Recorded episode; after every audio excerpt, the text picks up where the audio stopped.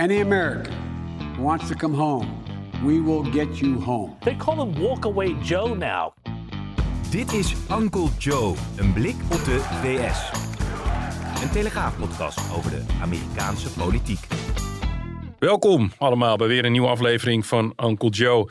Vandaag, 25 augustus, is de dag dat de wereld is doordrongen van het feit dat Joe Biden Afghanistan echt al de 31ste van augustus wil verlaten. Het komt als een schok voor de bondgenoten, want kan iedereen die weg wil wel weg? Waarom doet Biden dit? En wat betekent dit voor de bondgenoten van de VS, de Afghanen zelf en ook de Nederlanders die er nog zijn? Daarover praat ik vandaag met defensiespecialist Olaf van Jolen en buitenlandchef Frank van Vliet, allebei van de Telegraaf. Collega Thijs Wolters, die u normaal hoort, is even afwezig vanwege privéredenen. Mijn naam is Wilson Boldewijn. We are currently on a pace to finish by August the 31st. The sooner we can finish, the better. Each day of operations brings added risk to our troops. Every day we're on the ground is another day we know that ISIS-K is seeking to target the airport and attack both U.S. and allied forces and innocent civilians. Frank, dit was de speech van uh, Joe Biden. Dat was uit mijn hoofd de tweede in het rijtje die hij had gegeven. Uh, wat opvalt, hij neemt geen vragen, hij geeft zijn boodschap. En dan uh, daarmee moeten we het doen. Ja, dat is natuurlijk typerend voor zijn stijl. Hij, bekend van hem is dat hij stotteraar is. Dat is het excuus. Dat hij daarom uh, niet graag improviseert. Tegenstanders zeggen dat hij uh, een beetje de weg kwijt is. En daarom zo strak regisseert. Ik hou mij eraan wat ik ook altijd bij Trump heb gedaan. Er werd ook wel eens gesuggereerd dat daar geestelijk iets mis mee was. En heb ik gezegd, nou ja, zolang een dokter zich daar niet over uitspreekt... spreek ik me er ook niet over uit. Maar hij maakt wel een zwakkere indruk. En uh, deze speech is natuurlijk ook weer als een bom ingeslagen. Want de druk op hem om niet op de 31ste weg te gaan, maar het wat langer uit te, te zingen om iedereen daar die dat wil daar weg te krijgen, waaronder uh, bondgenoten en Afghanen. Daar heeft hij niet naar geluisterd. Uh, de Britten zijn boos, de Fransen zijn boos. Dat laten ze ook duidelijk merken. Eerder al had Tony Blair, die natuurlijk geen actieve rol meer speelt, maar die had het over uh, imbeciele beslissingen gehad. Ja, dat zijn woorden die de Britten anders nooit uh, gebruiken. Hij doet dat, dat zegt hij zelf ook, dat hoor je net in het fragment. Hij zegt dat hij bang is voor aanslagen op de markt door ISIS-K. Dat is een splintergroep van ISIS, de Centraal-Aziatische tak. Maar daar kunnen we het later nog wel even over hebben. Maar dat is natuurlijk ook een zwaktebod. Dat je zegt, je geeft de zaak toe dat je de zaak niet in de hand heeft. En hem wordt al verweten uh, afhankelijk te zijn van de Taliban. Dat hij aan hun moet vragen van, hé hey jongens, mag dit, mag dat.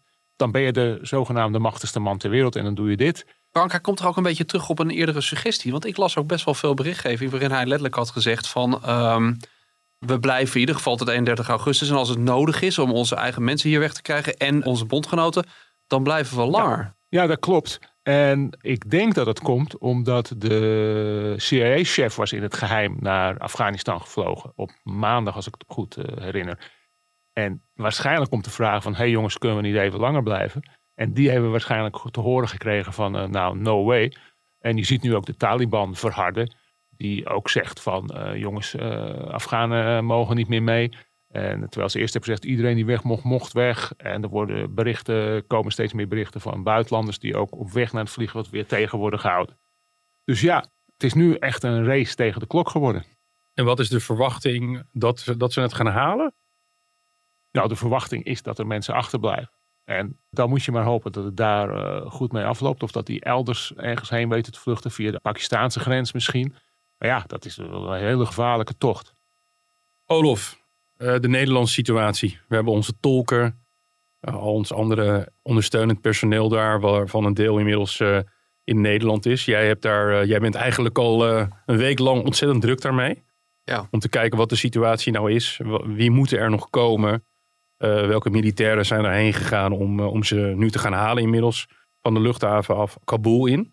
Wat is de stand van zaken? Nou ja, het, het geluid um, wat ook al uh, minister Kaag heeft laten, laten weten... is dat, dat ook daar de angst bestaat dat we niet iedereen uh, eruit gaan halen. De suggestie was wel een beetje van dat het allemaal heel gestructureerd... bijna op categorieën zou gaan. Defensie heeft aangegeven mensen die daar zelf tegen het negatieve reisadvies in naartoe zijn gegaan... nou, die krijgen de laagste prio.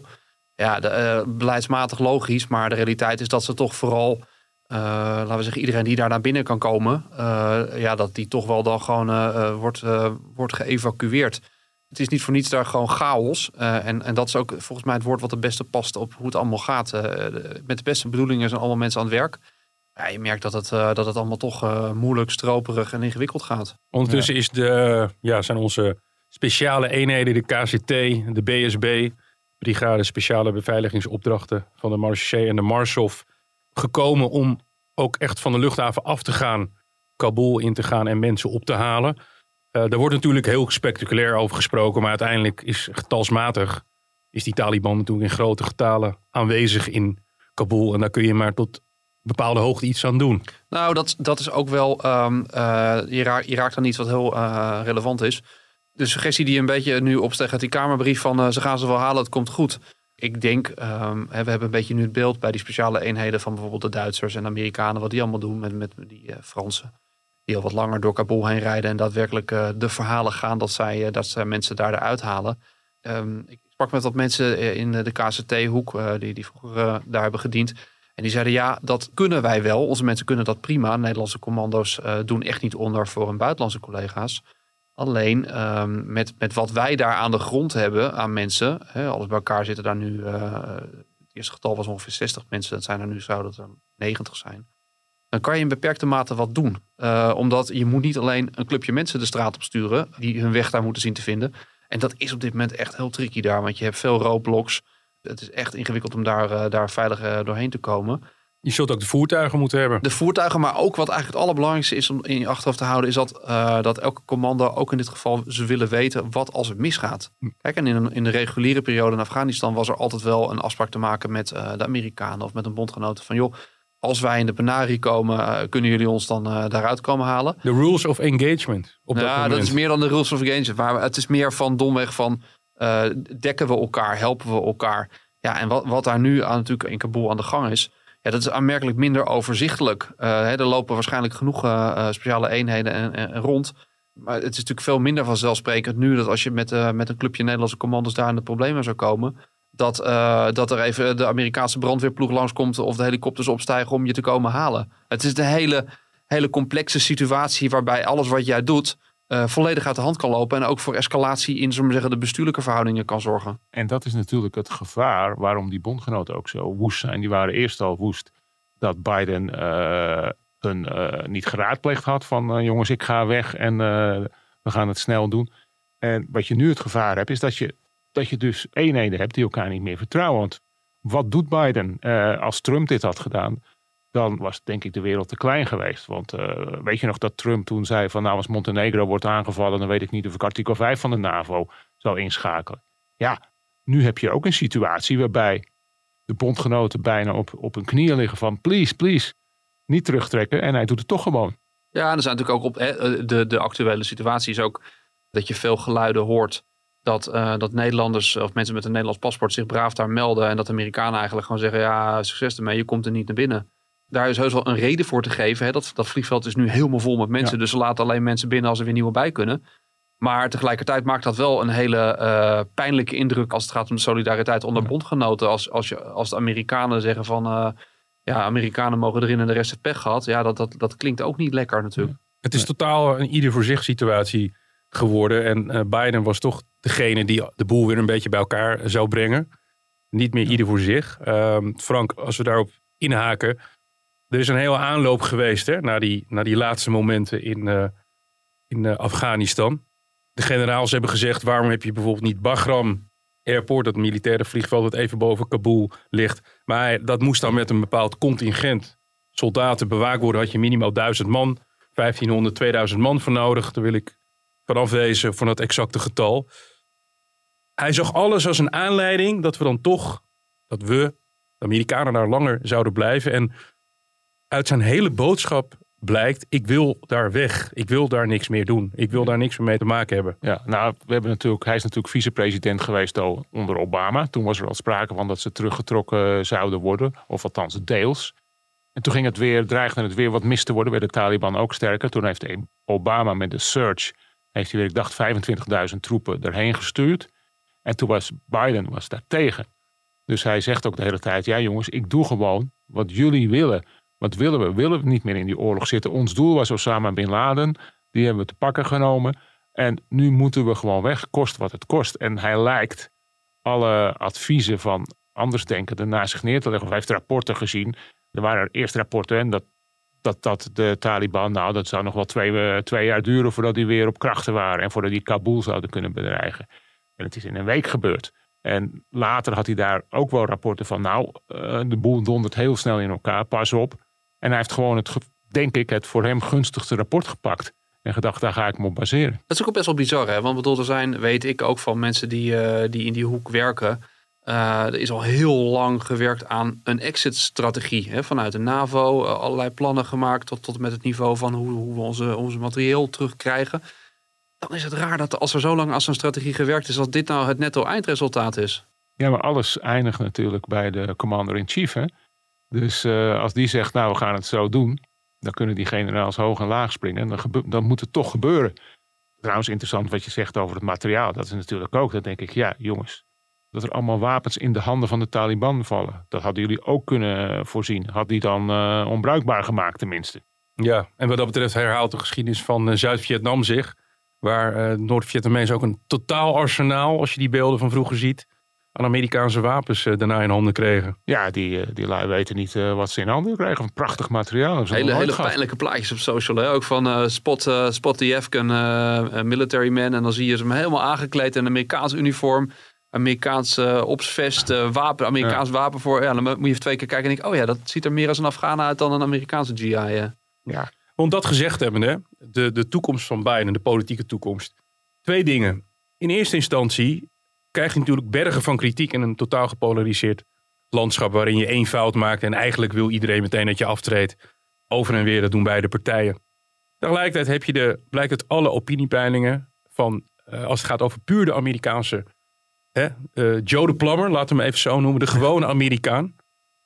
Ze willen weg uit Afghanistan. Ze willen daar niks meer mee te maken hebben, al jaren niet. Dat is jarenlang nog een beetje gerekt. En nu kiest Biden ervoor van nee, ik ga daar weg. En tegelijkertijd hoor je die kritiek van wij geven onze rol in de wereld op. Het zijn nu landen als China en Rusland die in dat gat springen. Ja, al uh, vraag ik me af of China nou zo heel vrolijk moet worden van de Taliban in Afghanistan. En ze hadden natuurlijk, was natuurlijk prachtig. Het was een uh, financieel uh, zwart gat waar de Amerikanen dollars in stortten. De, die ze niet elders konden inzetten. Dus wat dat betreft zou het China misschien uh, eigenlijk nog wel beter zijn uitgekomen. En dan het hele verhaal dat China aast op de grondstoffen van Afghanistan. Dat zou best, maar ja, dat, die moet je er nog maar eerst maar eens zien uit te halen met dat regime.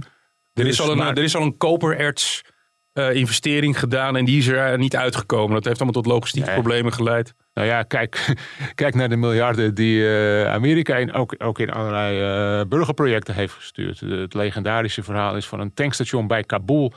Dat geloof ik gebouwd is voor een paar miljoen dollar. Dat is het duurste tankstation ter wereld. En dan vraag je je af, waar zijn die miljoenen gebleven? Een mooi tankstation. Heb je het plaatjes van gezien?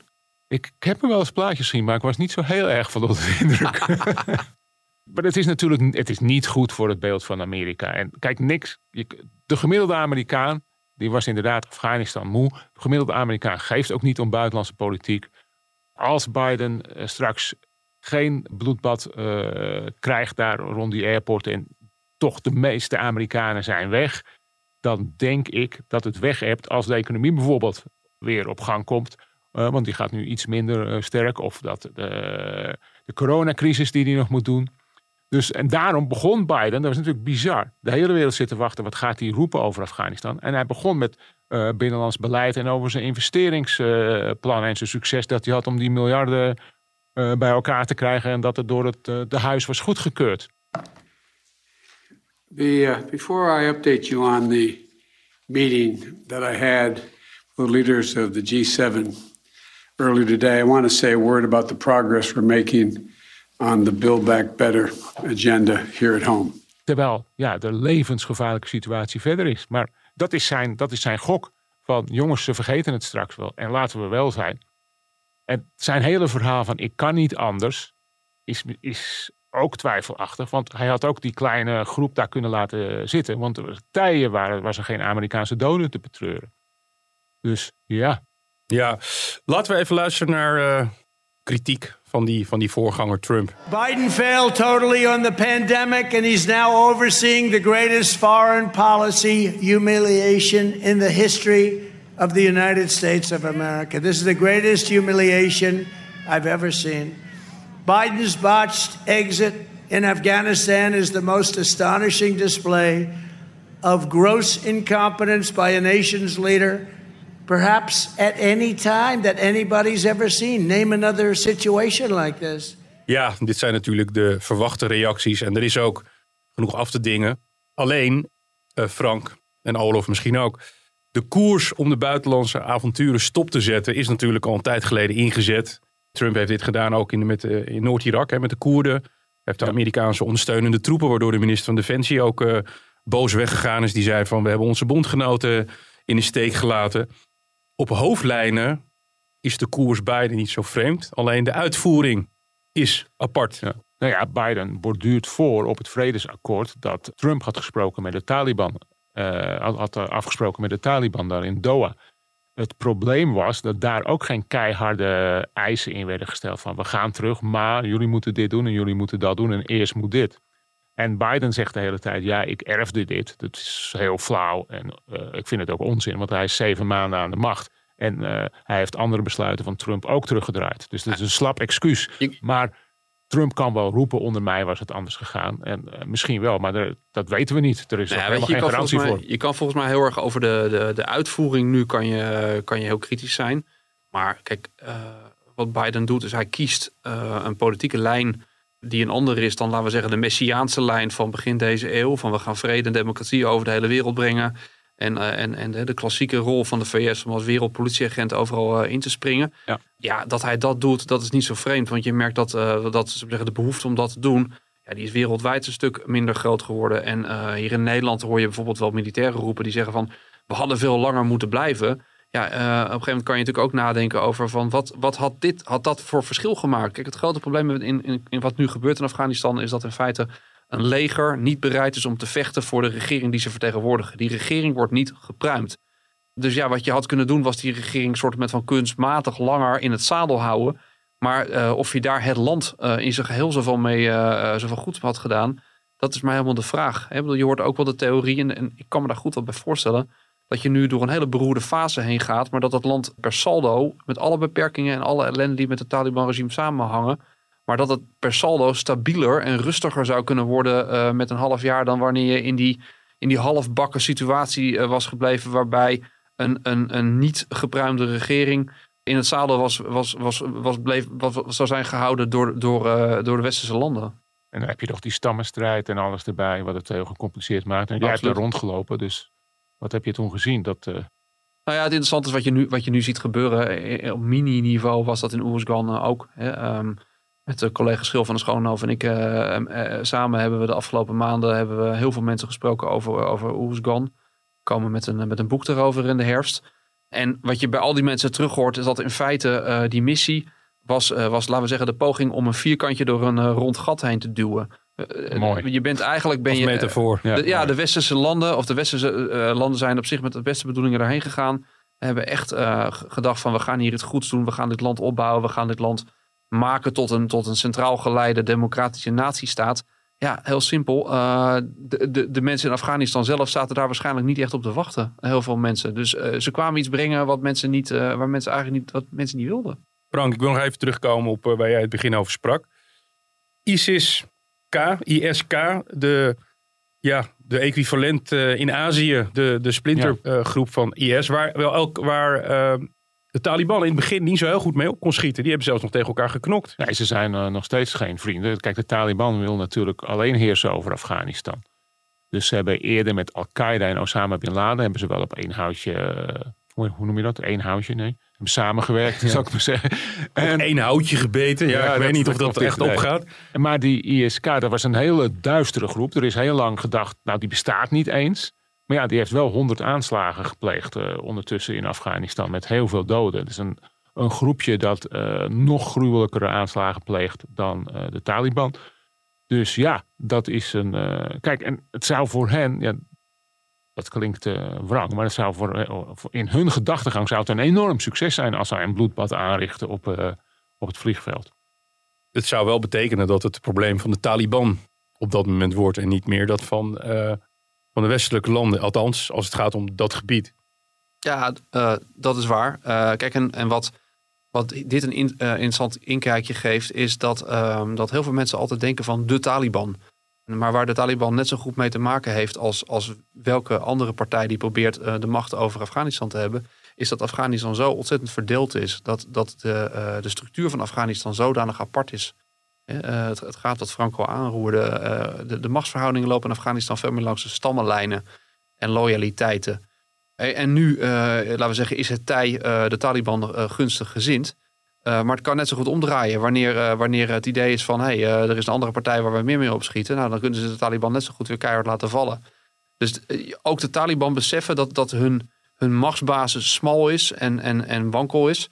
En, en zijn dus bang voor, ook voor dit soort bedreigingen. Ja, je hoort al commentatoren zeggen van uh, als, je, als je krijgt wat je wenst, weet je wel, dan moet je altijd een beetje voor oppassen. Want nu is het land ook straks van hen. Um, we hebben dat beeld gezien van die, uh, die, die, die een soort stand-up comedian of een comediant. Een, een, een man die grappen maakte op, op een van die, van die social media platformen. Die, die is gedood door de Taliban. Er zijn ook beelden van gemaakt. Want waar de angst nu voor is, is, is dit de Taliban uit de jaren negentig? De kinderen van de vluchtelingen uit, uit Pakistan, uit vluchtelingenkampen, die een strenge islam willen neerzetten? Of is dit een smartphone-Taliban? Wij hebben het vaker over gehad, Olof. Afghanistan is in twintig jaar ook wel veranderd. En voelt de Taliban aan dat wat zij twintig jaar geleden konden, kan dat nu nog?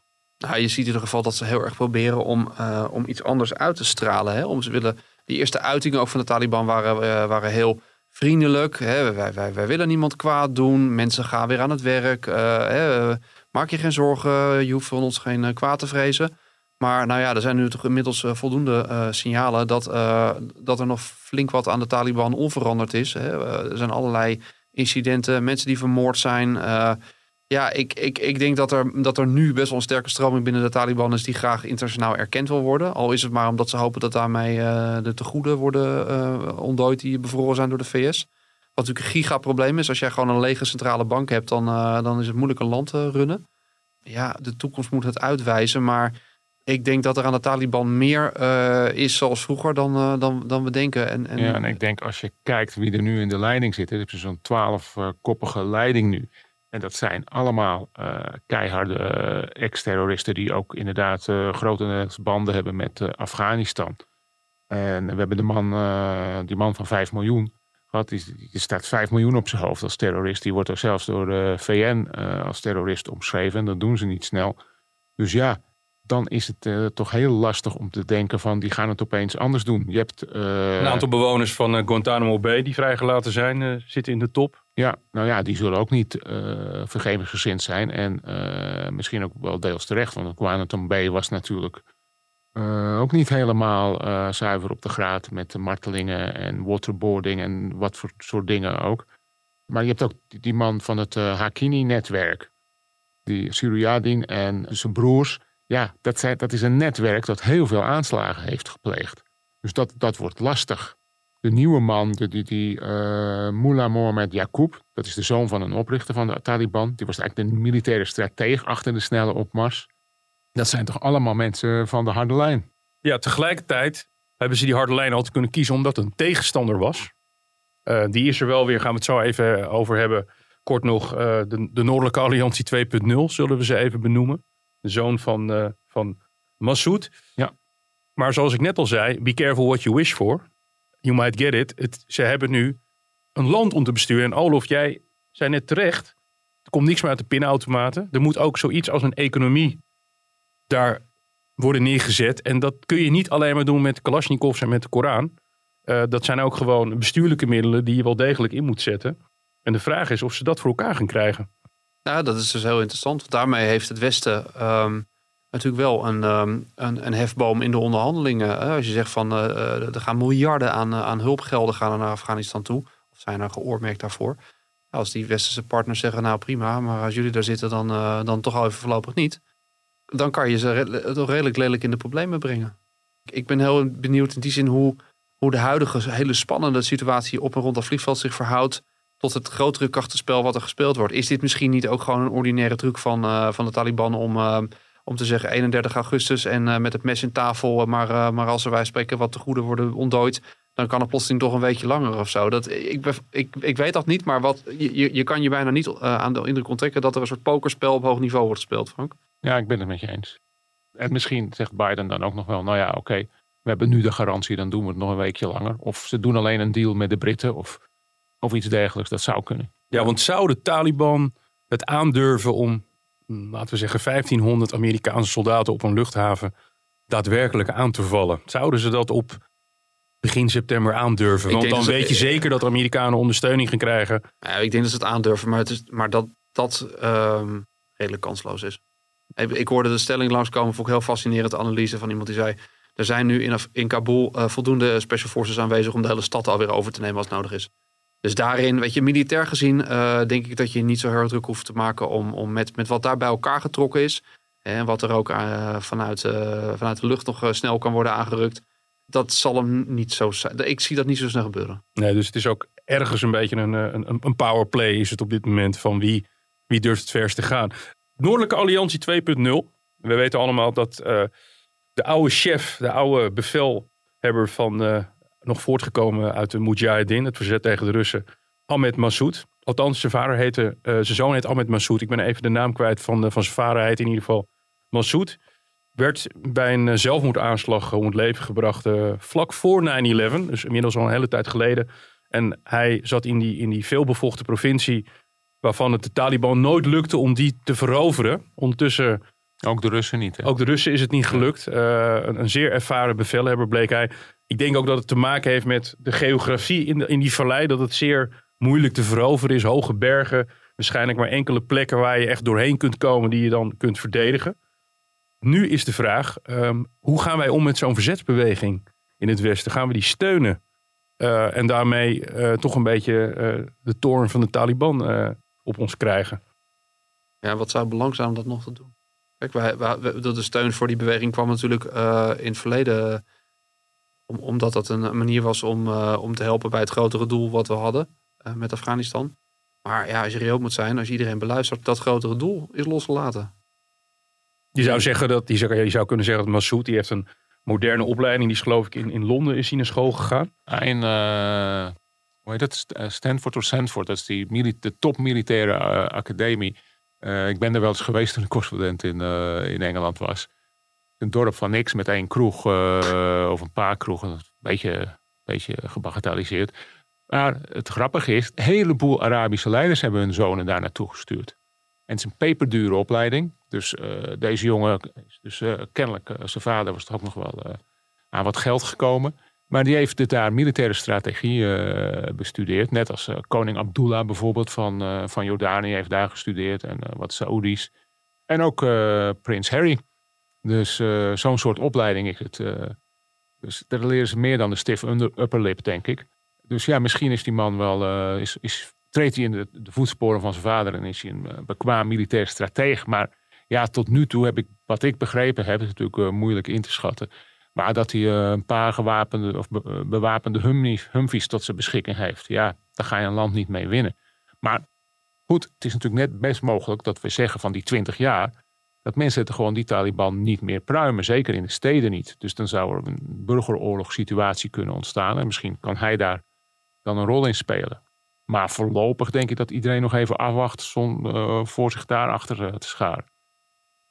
Tot slot, uh, de podcast gaat natuurlijk in principe over de Verenigde Staten. Alleen dit ja, gaat natuurlijk bijna vergeten. Je zou het bijna vergeten. Dit gaat natuurlijk over de, beide, buitenlandse politiek van de Verenigde Staten en alle bondgenoten die daarbij betrokken zijn.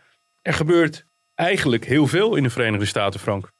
Ja, en dat wil Biden natuurlijk ook heel erg graag benadrukken. De, uh, niet voor niets begon hij zijn speech met zijn investeringsinjectie. Hij heeft een groene agenda. Uh, hij, voor Sleepy Joe heeft hij een reeks van plannen. En hij, is ook echt een man met haast, omdat hij beseft dat uh, de midterms komen er straks weer aan. En dan gaat hij waarschijnlijk toch zijn meerderheid in het congres weer verliezen. Dat is bijna een traditie, traditie in, in, in, Amerika. Dat maakt het land ook bijna, bijna soms onbestuurbaar. Maar dat terzijde. Dus hij hoopt daarvan, de Amerikanen, uh, met zijn Build Back Better plan. En uh, de hoop die die Amerikanen er zover te krijgen dat ze denken van... hé, hey, die Joe is toch goed bezig. En tot dit was het natuurlijk zo. Toen, en hij is wel gekelderd in de peilingen natuurlijk. Dat zal hij terug proberen te pakken met zijn binnenlandse agenda. Dus de binnenlandse agenda, dat is uh, waar hij op wenst afgerekend te worden. En buitenlandse avonturen slechts met de hoge uitzondering. Zo moeten we denk ik Joe ja, Biden een beetje gaan samenvatten. Maar dat is iedere Amerikaanse president. Ze zeggen ook altijd, als ze net gekozen zijn... ik ben de Amerikaanse president van alle Amerikanen. En ze zeggen, hè, we gaan ons op Amerika richten. Trump had het niet, ook niet, hè? Make, wat was het? Make America Great Again. Ja, hij zei niet, we gaan de wereld veranderen. Hij, dat heeft Biden eigenlijk ook niet gezegd. Hij heeft wel gezegd, de banden een beetje leuk uh, met, onze oude bondgenoten uh, aantrekken. Nou ja, dat is in ieder geval al mislukt. Maar waar hij denk ik meest bang voor is, is de coronacrisis en de economische situatie die daar misschien het gevolg van is. Want wat je voelt in je portemonnee is hoe je stemt. Dat is in Amerika niet anders dan hier, denk ik. Nee, dat betreft lijken we allemaal een beetje op elkaar. Hierbij ronden we af met podcast voor deze week. Frank van Vliet, chef buitenland van de Telegraaf. En Olaf van Jolen, defensie specialist. Dank jullie wel.